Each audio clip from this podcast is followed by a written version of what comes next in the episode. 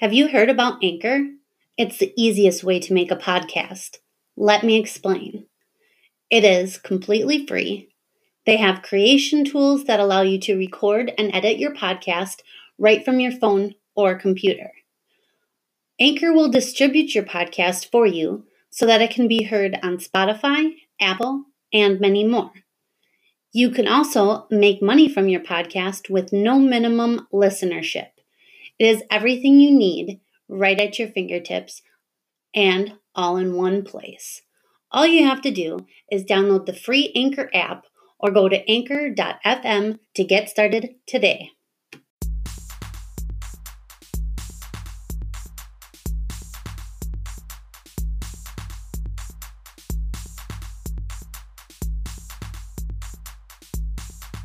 What is up?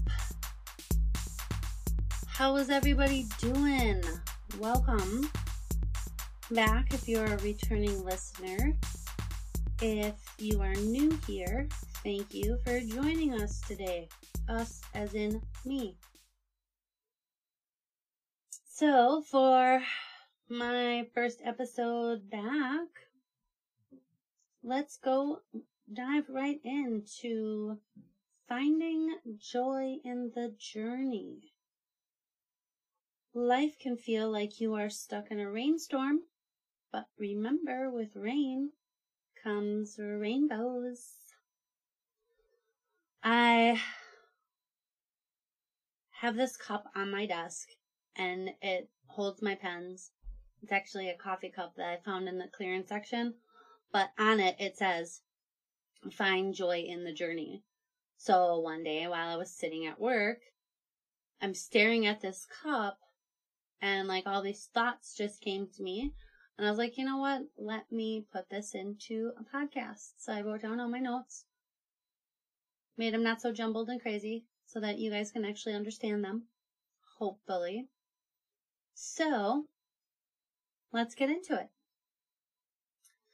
Positivity can be hard at times, especially when everything seems to be falling apart right in front of you. I am typically the one that sees or remembers the good things, even when life is super shitty. At times, things do get overwhelming, and I do just need a break from it all to get back into a positive mood.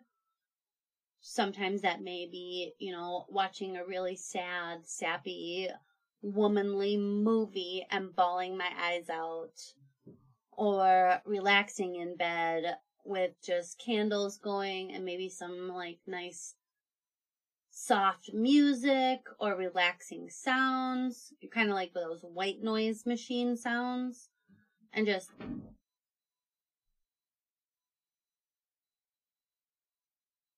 recouping from all the negativity. Or, you know, kind of finding someone to be positive so that I can get some of their energy to remember positive sides. So last year, my fur baby went missing and gave me quite a squick scare. He was gone for two days and I thought I had completely lost him. He wasn't coming back. He wasn't being found anywhere. Like I called all the humane societies, the shelters, posted him all over Facebook and Instagram, and he just could not be found. And then the next day, after I had posted on like our state website about him being missing, he showed up in our garage and he was just all bloody and a complete mess.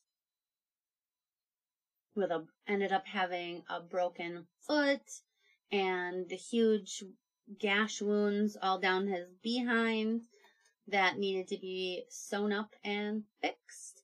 But he did end up getting all patched up and back home with us, and he is safe and sound and has been since. And then right after that, we finished Right after we finished paying for all of that ordeal, my husband got into an accident with his truck.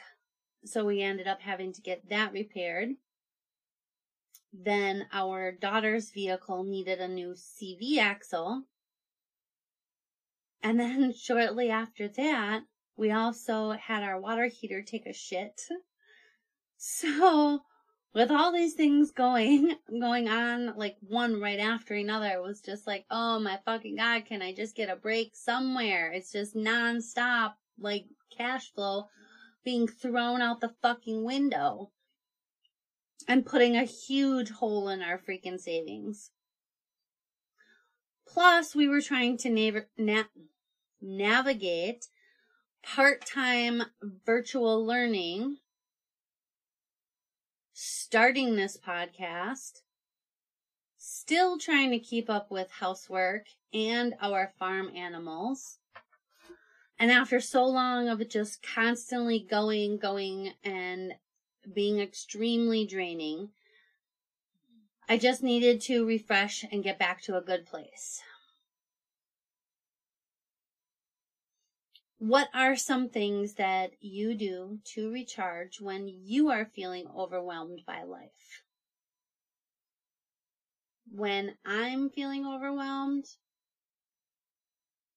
I need to take a step back. I do some self care. I take a whole day to myself and do things that make me feel good.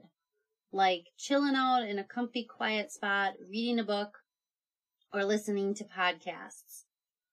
Playing in the garden, weather permitting, even if it's pulling weeds or c- collecting whatever I have growing that needs to be picked and harvested, or just hanging out in the garden, checking out how things are growing out and enjoying the flowers. Or taking pictures of it and posting it to my farm page or other social media places. Taking the dogs for a walk, going for a walk myself, or just snuggling up with my Great Dane and watching a movie. He is one of the best snugglers. So is our new cat, Oscar. Or sometimes I'll ask one of the kiddos to come snuggle with me in my bed and we'll watch a movie together, have some popcorn, just spend some quality time together and get that refresh button pushed that way.